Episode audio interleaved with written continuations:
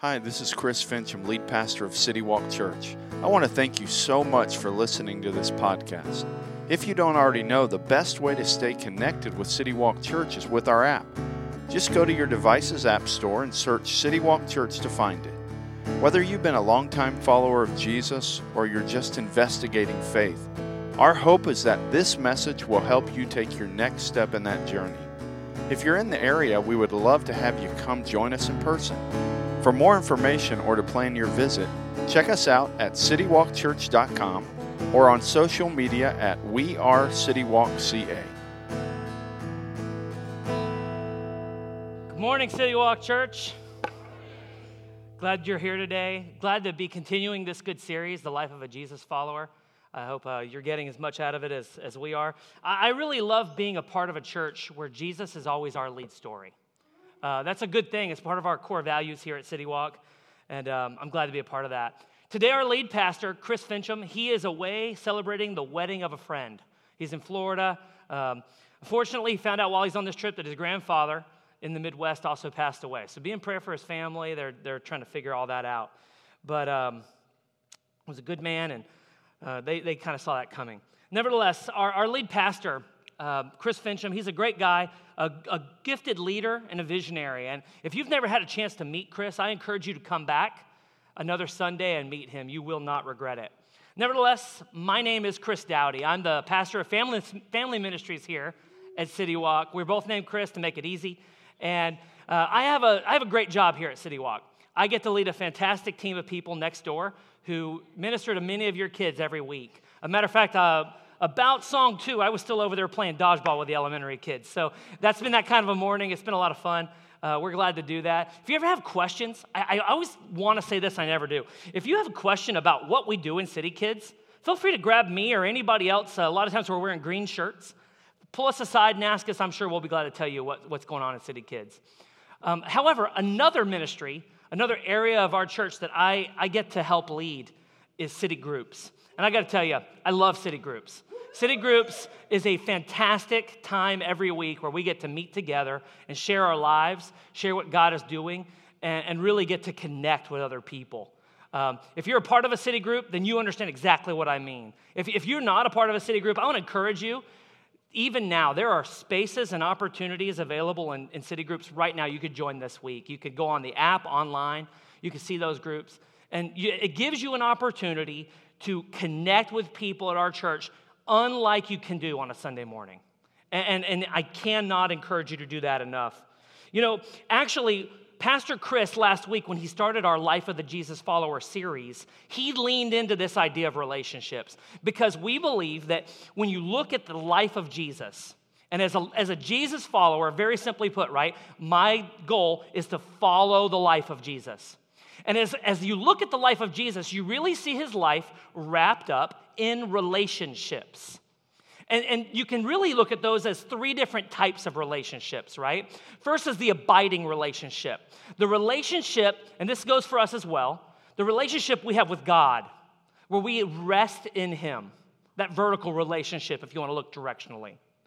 Then you have the connecting relationship, the relationship that we have with fellow believers, other people who are on this journey. We're walking together into a growing relationship with Jesus. You know, at CityWalk, we try to encourage those relationships as much as possible. We do it through city groups.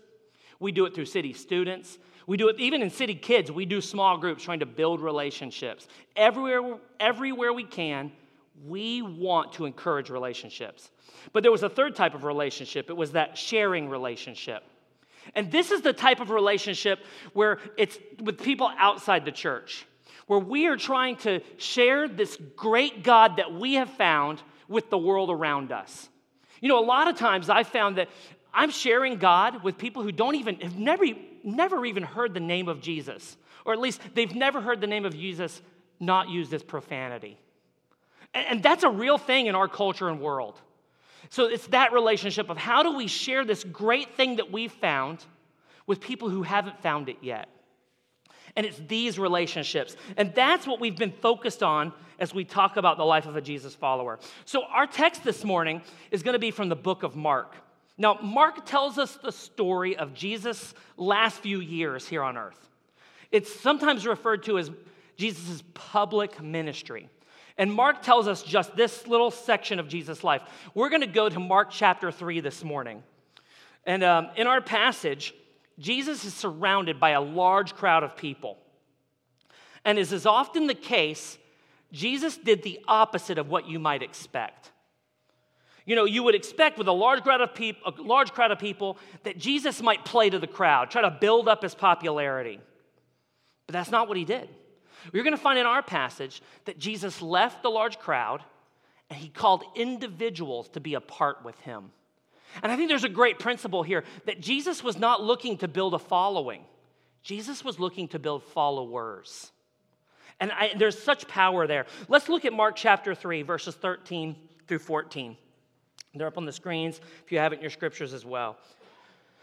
It says, and he, that's Jesus, went up on the mountain and called to him those whom he desired. And they came to him, and he appointed twelve, whom he also named apostles, so that they might be with him, and he might send them out to preach.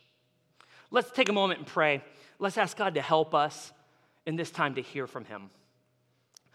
Jesus, I humbly ask that you would help us this morning. God, help me to listen to you. I pray that the words that are spoken this morning would be just the words that, that we need to hear as a gathering. God, I pray for the people, all of us in this room, the kids next door, that you would give us listening spirits. God, may your, may your presence be free among us. Show us what you want and help us to follow you well. In Jesus' name, amen.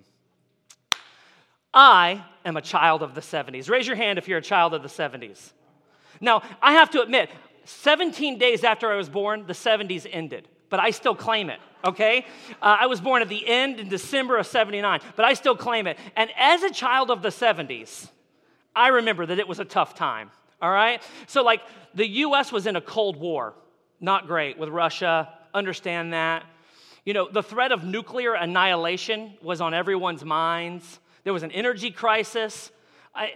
ABBA's music was popular, okay? The seventies were a tough time, people.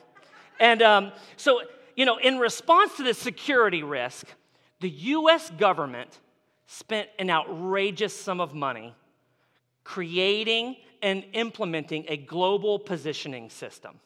Now, here was the idea. We were in a Cold War with a massive enemy, and the oceans are a dimensionless battlefield. You can't say, hey, there's this mountain range. It's just, there's just water. So they wanted to create a system where they could have precise locations for their ships. And maybe they could even, if they could tag it right, they could get precise locations for the enemy ships. So they created this vast system. Now, thankfully, in nineteen eighty-three, two things had happened. The seventies had ended, and President Reagan declared that this system would be available for civilian use. And today, I can whip out my phone, which my wife is holding right now, and I can say, okay, Waze, find pizza. And lo and behold, it takes me to any pizzeria in the world. How great is that? All right, greatest twelve billion dollars the U S government ever spent, right? So that's where we are. We have this global positioning system, this G P S. And, and if you're like me, I, I remember driving before G P S was a thing. I'm that old. But I really don't know how we did it now, okay? I, I I guess my friends gave me maps that were drawn on paper, whatever that is, and you would get turn-by-turn directions from people, not from a phone, but we did that, right? And now I can literally just ask my phone and it'll take me anywhere. It's an amazing thing.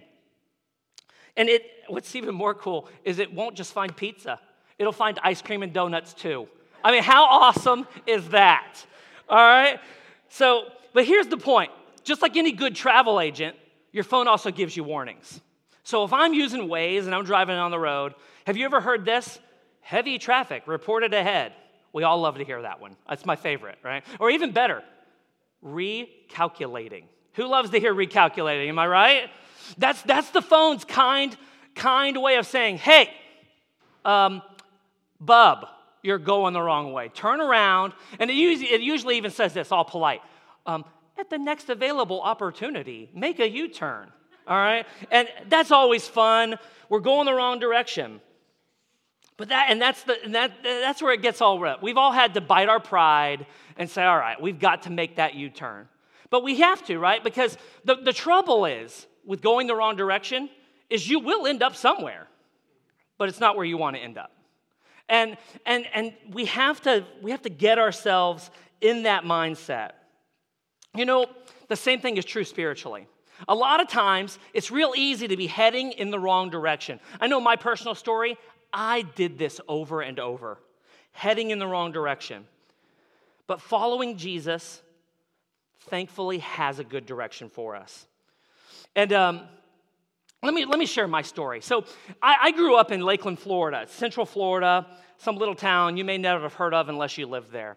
And I got to tell you guys, growing up as even a little kid into my teenage years, I came to Christ at sixteen, all right, to give the full breadth of the story before that. So growing up, I got to tell you, my identity, my total self was wrapped up in one thing, looking good, all right? And I got to tell you, I looked good. Not just on the outside, I was a cute little kid, but I, I played all the cards right. Like, if there was a way to position myself above my classmates, I figured it out, and I played it before they could, because I always wanted to be the head of the class. I wanted to be the one who was voted as president. I, I won the American Legion Award in sixth grade. You better believe it, okay? I mean, I, that was me, and, and, and I did it. I was an achiever, and I was doing all these things. And I got to tell you, during that time, I went to church too. I did all these things, but my motivation at the end, it was all about, number one, I, me. I would have told you, I'm a follower of Jesus. Yeah, we go to church. I, I, I believe in Jesus. But guys, my entire life was devoted to serving one entity. And it was not Jesus Christ. It was Chris Dowdy.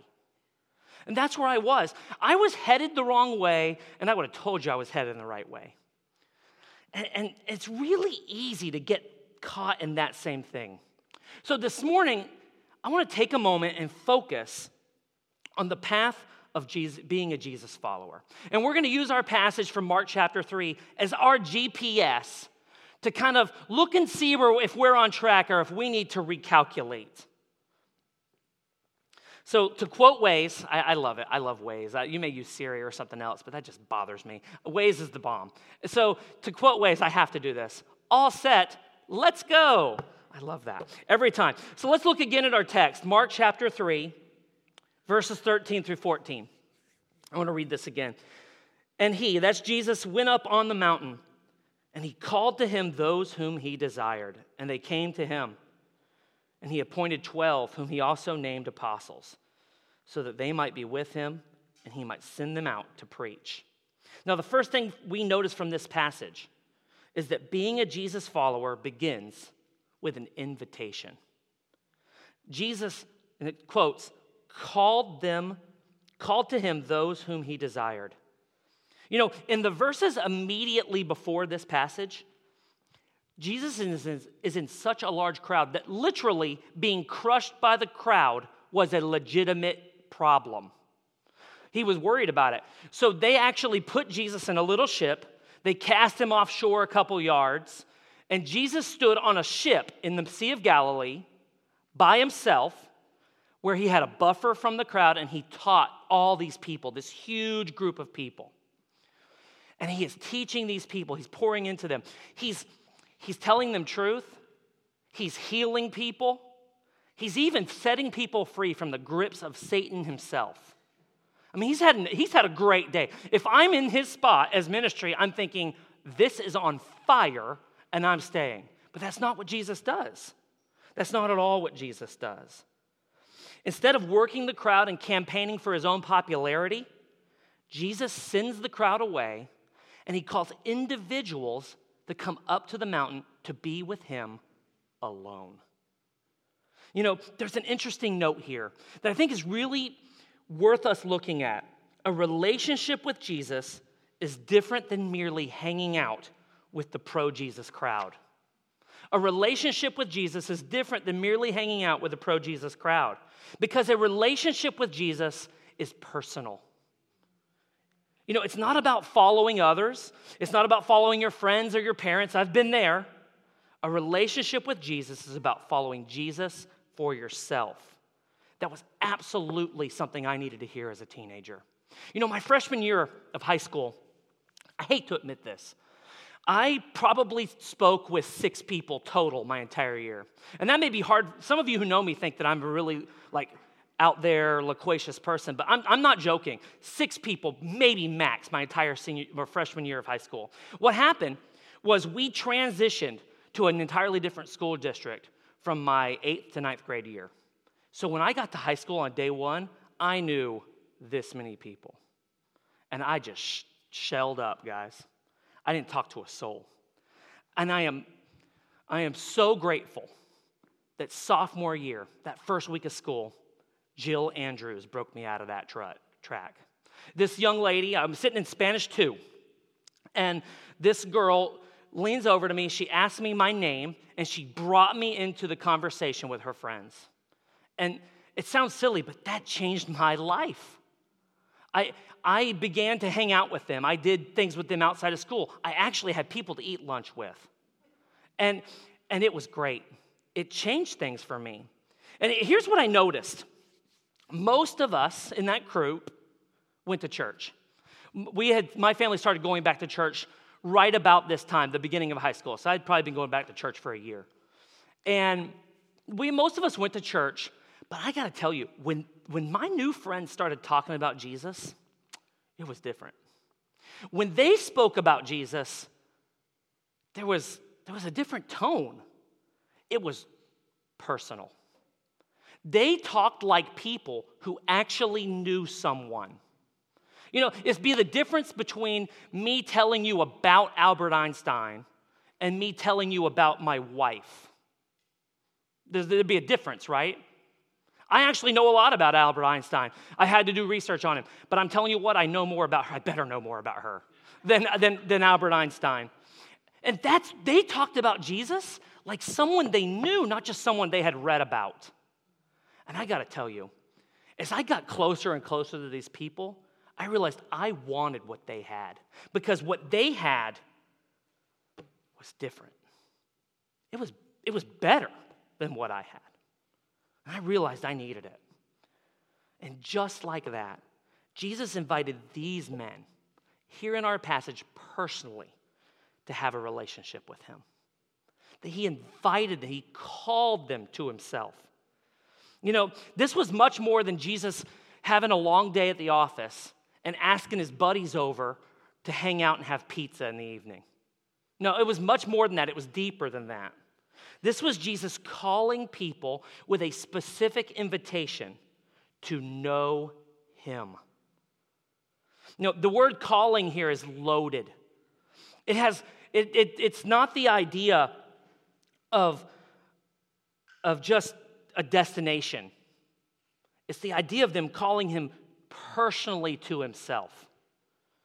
And, and what I want to emphasize here is the invitation to follow Jesus is not about going to church. It's not about following some quirky sets of do's and don'ts. It's not about living a moral lifestyle. It's not about getting involved. It's not even an invitation to go to heaven when you die. The invitation to follow Jesus is an invitation to enjoy a relationship with your Creator. To have that through the person of Jesus Christ. But why did why would God invite these guys? This, if you've read and you know about these guys, they were just a rough group of individuals. Why would he invite them to have a relationship?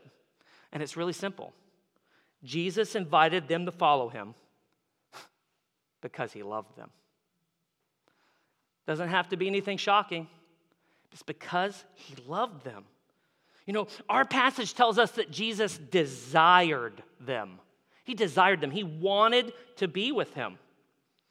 Jesus was not desiring anything physical from them. He wasn't asking Peter to come along because Peter had some skill set that Jesus wanted to manipulate. That's not how it worked. What Jesus wanted to do was to know them, to build into their lives. And then Jesus wanted to enjoy that relationship with a being that God created and was being used the way God created it to be used. It's a beautiful thing. That's the invitation That's the invitation. And I want to I want to take this. I, if I want to step out for a second, imagine, you can fill in the blanks here. You're about to hear my weird personality. But imagine that you're invited to have a relationship with someone you really admire. Think about it. Think about being invited to hang out at Joe Montana's house. How cool would that be, right? Toss the old pigskin with Joe. You know, or think about being invited, and this is me, to maybe go to an after party with Tina Fey. I think she's so funny, guys. I just think Tina Fey's the bomb, all right? That would be the coolest thing, to be invited to hang out with Tina Fey, or even better. Think about being invited to enjoy some better ingredients with Papa John. How cool would that be, guys? All right? I mean, they, that would be exciting. Mostly, mostly that would be exciting because of someone we admire wanting to be with us, right? That, that, that's great. It's great news. And, and here's the thing. There's a valid question that's probably ringing in your mind right now. And the valid question is this. Boy, this guy really likes pizza. What is this problem? No, that's hopefully not the question that's ringing in your head. The question that should be in your head is this. You know, the fact that Jesus wanted to be with these gentlemen, that's great for them. But what about me? Where does this land in my life? And I have some great news for you. You know, First Timothy chapter two says this. This is good, and it is pleasing in the sight of God our Savior, who desires all people to be saved and to come to the knowledge of the truth. You know, in this passage, he who desires all people to come to him, same word that's used in Mark. That desire that Jesus had for these this small group of apostles is the exact same desire that he has for every single person in this room. It's the same desire he has for that grimy kid next door. It's the same desire that he has for your gripey coworker. Does anybody have one of those? It's the same desire that he has for, for your grumpy uncle. I know I have one of those too. It's the same desire he has for that glowing smile at your favorite hangout. And I am so glad it's the same desire he has for every sleepy-eyed person in this room that looks at themselves in the mirror in the morning. Jesus desires to be with us. And this is an amazing thing. You see, God's primary purpose for every human being can only be enjoyed in a loving relationship with him through his Son, Jesus Christ. And here's the kicker.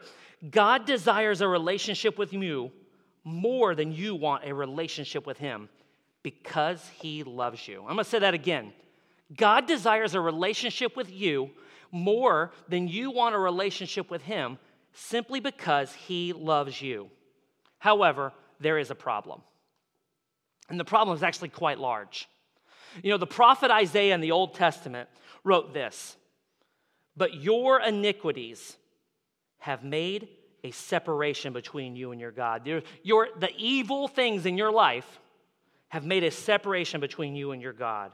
And your sins, the times when we've just disobeyed God, our sins have hidden his face from us, so he does not hear.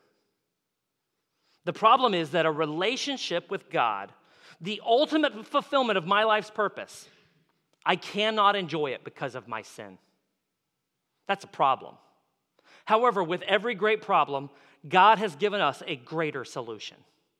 And here's the solution, also found back in, in First Timothy chapter two.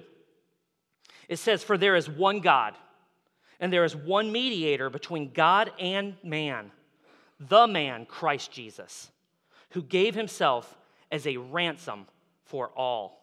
You see, to deal with my sins, and I got to tell you, my sins are many, but to deal with my sins, God himself sent his Son.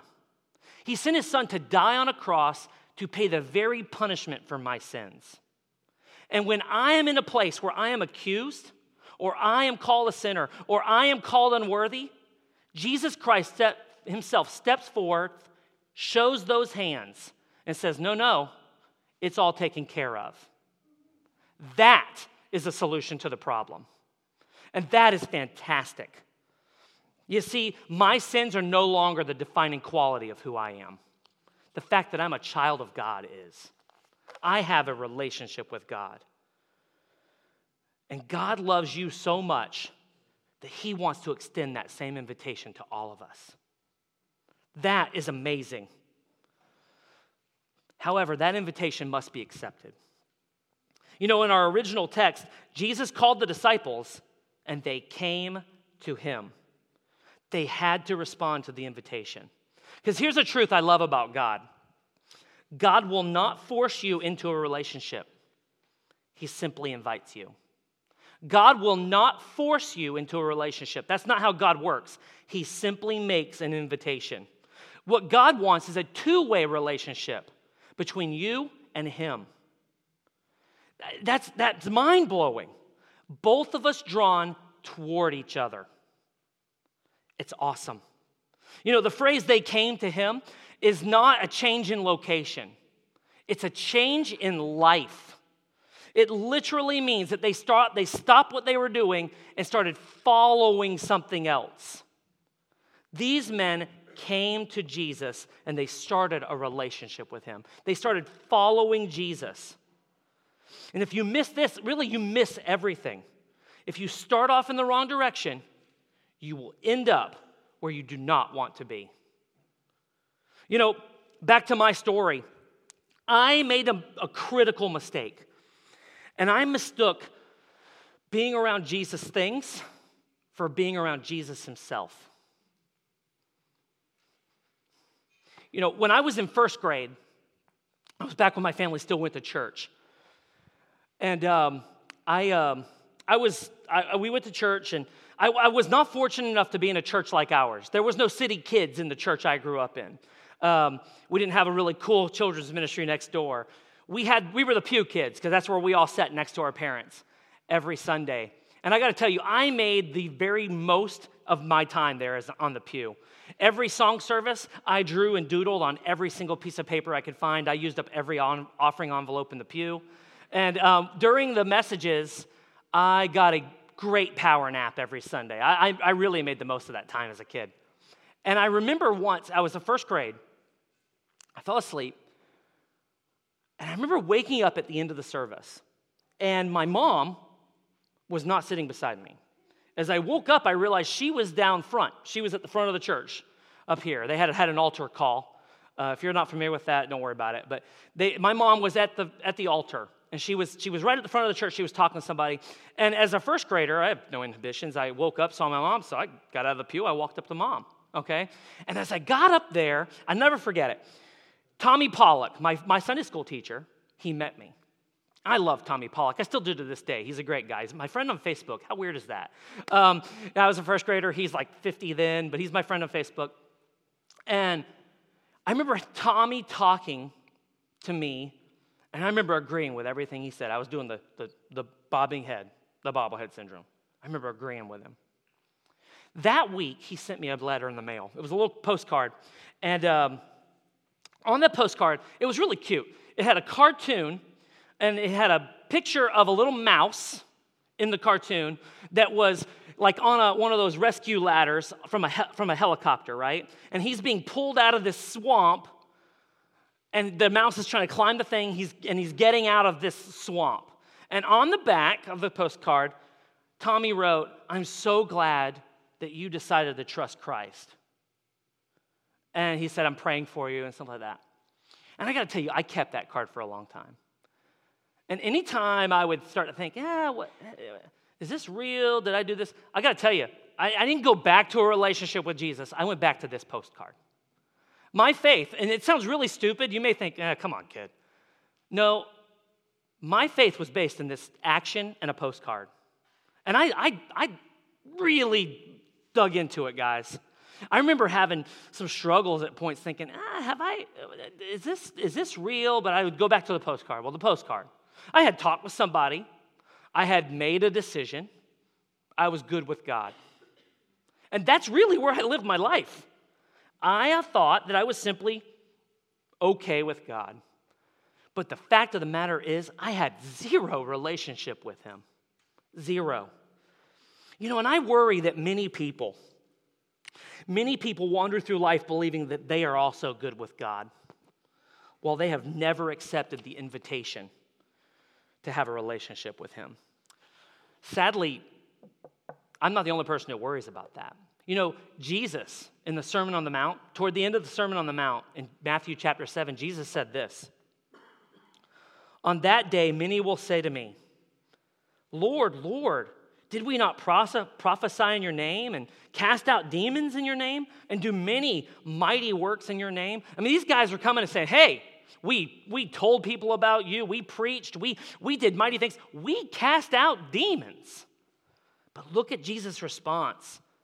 "And then I will declare to them, 'I never knew you. Depart from me, you workers of lawlessness.'" Wow. What a contrast. The difference between someone thinking that they're okay with God and the difference of someone knowing that they have a relationship with God. They're on firm ground. Don't overlook this. Matter of fact, I, I, I want to pause for a moment. I want to ask this, this question because missing this is tragic. The question is, do I know God? Or do I hmm, only know about God? Do I know God or do I only know about God? And I'm going to do something here that is unorthodox. The message is not over, but we're going to pray right now. And I want us to all, we're going to pray and we're, we're going to ask God to, to make this question very clear to everyone here. Jesus, you've been good to us. Good to us collectively, individually. Thank you. God, thank you for sending your son to die for me. Thank you for making it real. Thank you for changing my life. And God, I, I ask that if, if there's someone here who doesn't know you, that God, they would, they would hear your truth, and that God, they would see your goodness, and they would run to you today. Move in your spirit, work in our lives. Help us to all have this question settled in our minds, Lord Jesus. Amen. Now, while being a Jesus follower starts with an invitation, it proceeds to intimacy. You know, the purpose of this relationship is so that we can live for him. It's not so that we could live for him. Let me say it differently. It's so that we could be with him. If you look back in our text, Mark chapter three says this, so that they would be with him. Because following Jesus is not about doing, it's about being with Jesus. Following Jesus doesn't mean that you're going to have to move to Africa, be a missionary, and do some grand gesture. No, what following Jesus means is that you want to be with him. You want to know him. And the more you get to know him, you're open to his call on your life.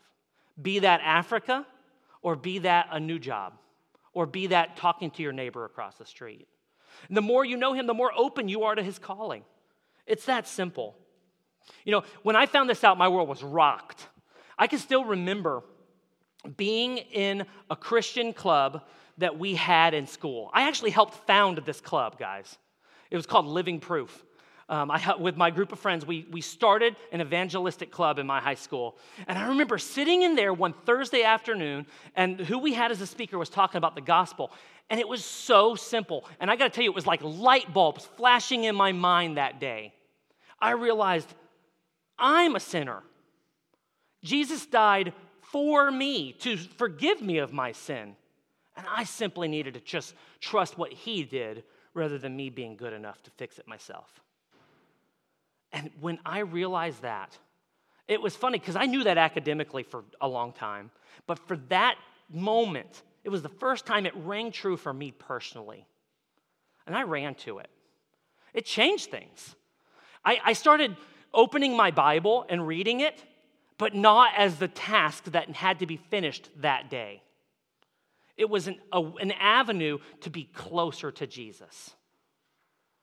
I started praying not as another checkbox or to tell someone, oh, I prayed for you.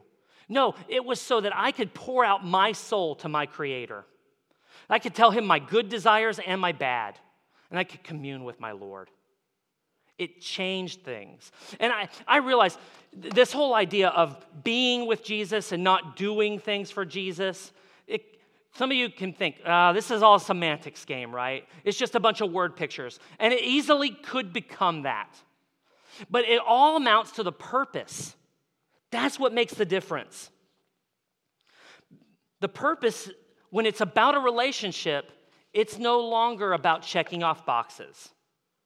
It's about working toward a knowledge with Jesus. And I had a conversation with even one of our City Kids workers this morning. Uh, you know, we're doing this devotional. It's in the back at the table, at the, at the Next Steps table, along with the Life of a Jesus Follower series. If you don't have this devotional, it's it's a small donation to get one. I, I'd encourage you to do it and work along with the church. But but this this worker, she was talking with me and she said, "Man, that's that's pretty deep. I you know I, we've been in it a week and I've gotten two days down." And I said, that's okay, because it's not about checking off the boxes. The moment we make it about checking off the boxes, it's no longer about Jesus. It's about knowing Jesus. If it takes you a year to finish the six weeks devotional, nobody cares. Nobody should care. And we'll celebrate that around here, because it's about knowing Jesus. Let's not get caught up with this. I, I do want to put this point up on the screen. The primary call on my life is not to do something for Jesus, but the primary call on my life is to be with Jesus. So spending time with Jesus fills our life with his purpose, and it also changes everything. Everything. You know, from a place of intimacy, his followers were sent out to tell this truth to others. If you look back in our original passage, Mark chapter three, verse fourteen, it says at the end that, that he sent them out to preach. And Jesus wanted the, the, the disciples to show the world how great it was to have a relationship with him. Everything Jesus desires to do through you, he will accomplish as the overflow of his relationship with you. You know, my senior year in college, I went to school at a at a Christian college in Jacksonville, Florida, studying ministry. I graduated my senior year, and I had no job. I had no opportunity to go use my new skill set in a full-time ministry capacity. However, I was dating this girl who had another year left, and I thought I was going to marry her. So what I did was I signed myself a one-year lease, and I was going to figure it out, buy time in Jacksonville, and, you know, we'll move on with life in, in three hundred sixty-five days. Three weeks into my new lease, we broke up. And, um, you know, I got to tell you, that was a low point in my life. Because here I am, I'm in a city that I really no longer wanted to be in. I don't have a reason to be there anymore.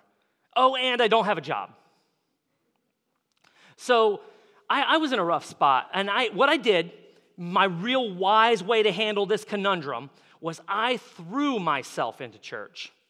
Like, if if there was one possible way to be involved, I did it. I was I was working with the senior citizens. I mean, I was doing it all. I took I took over, and I'm surprised they even let me do this. I took over a really large children's ministry, and I was running this thing. And I got to tell you, I was doing such a poor job. I, I mean, really, I mean, because I was just in a funk, guys. I, I did not have things settled. I, my answer to my problem was more, more, more service, more action. I finally did find a job, though. I got a job at Timuquana Country Club in Jacksonville, Florida. And um, it was a golf course. I was on the greenskeeping crew. And for seven hours a day, you know what I did? I rode a tractor and cut grass. So I wanted to be in full-time ministry. I would have even taken working at a pizza joint. Instead, I am riding a lawnmower. But I got to tell you, that was probably one of the more gracious things that God ever gave me. Because, this may sound silly, but that John Deere seat was my mountain to be a part with Jesus. I'm telling you, I, I mowed grass on autopilot seven hours a day, and all I did was just think about God, commune with him. Things changed. I released my tensions. My mind was less cloudy. I actually started having joy and fruit from my ministry. Things changed for me. Man, I needed that year. Because I needed intimacy with God. And I needed my stuff I did to flow out of intimacy, not out of this has to be done, bowing my back. When we when we do that backward, we drastically get the cart ahead of the horse. And that's not just a phrase. If you ever get a cart ahead of a horse, that is bad news, okay? That's not going to work out. And my life wasn't working out either. And that's what Jesus has asked us to do here in this passage. He's like, hey, come to me. Come to me. Know me. Experience me. When, when that's full, there will be plenty of opportunity to do. It's about knowing God. And that, it's an awesome invitation.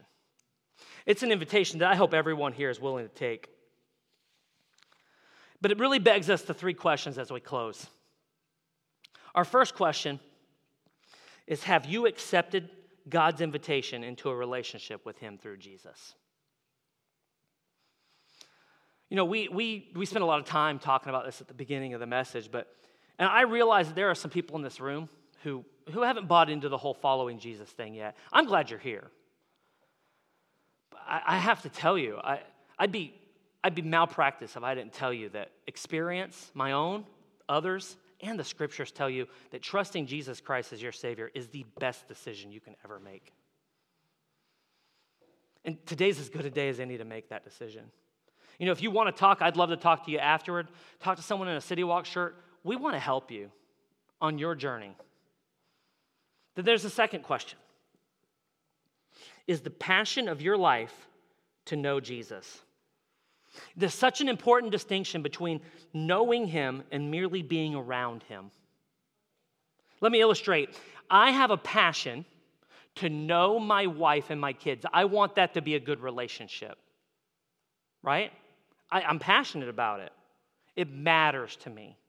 But do I have that same level or even more of a, of a passion to know my Creator, to know my Savior? Where is that passion level for you? And here's the last question. Is the practice of my life to spend time with Jesus daily? Because knowing my family is a priority, right? I make time for them. And I hope you do too. I, I want my kids. I, I spend time with my kids. But how do we function that with Jesus? Is, is scripture study and prayer even on your radar? That's how we get to know Him. That's how we spend time with Him. We've already mentioned the tool in the back, the life of a Jesus follower. We have that devotional. But it's not, there's not just that. There's, there's all kinds of ways. Be in the Word. Listen to our Savior. You know, He's been really good to us, guys. I, I, I speak for myself. I know He's been good to me. And I am grateful to be a follower of Jesus. And from somebody who's already in the pool, I want to encourage you, if you're not in, jump in, the water's fine, all right? Let, let's pray together, and uh, we'll, we'll, we'll move on in the service. Lord Jesus, thank you so much. Thank you for calling us to be with you.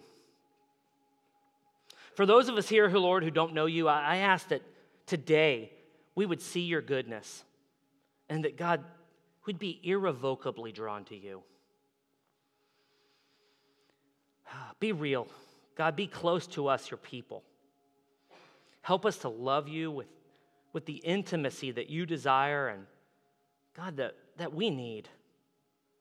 Allow us opportunities to share from the overflow of our lives about how great this relationship is.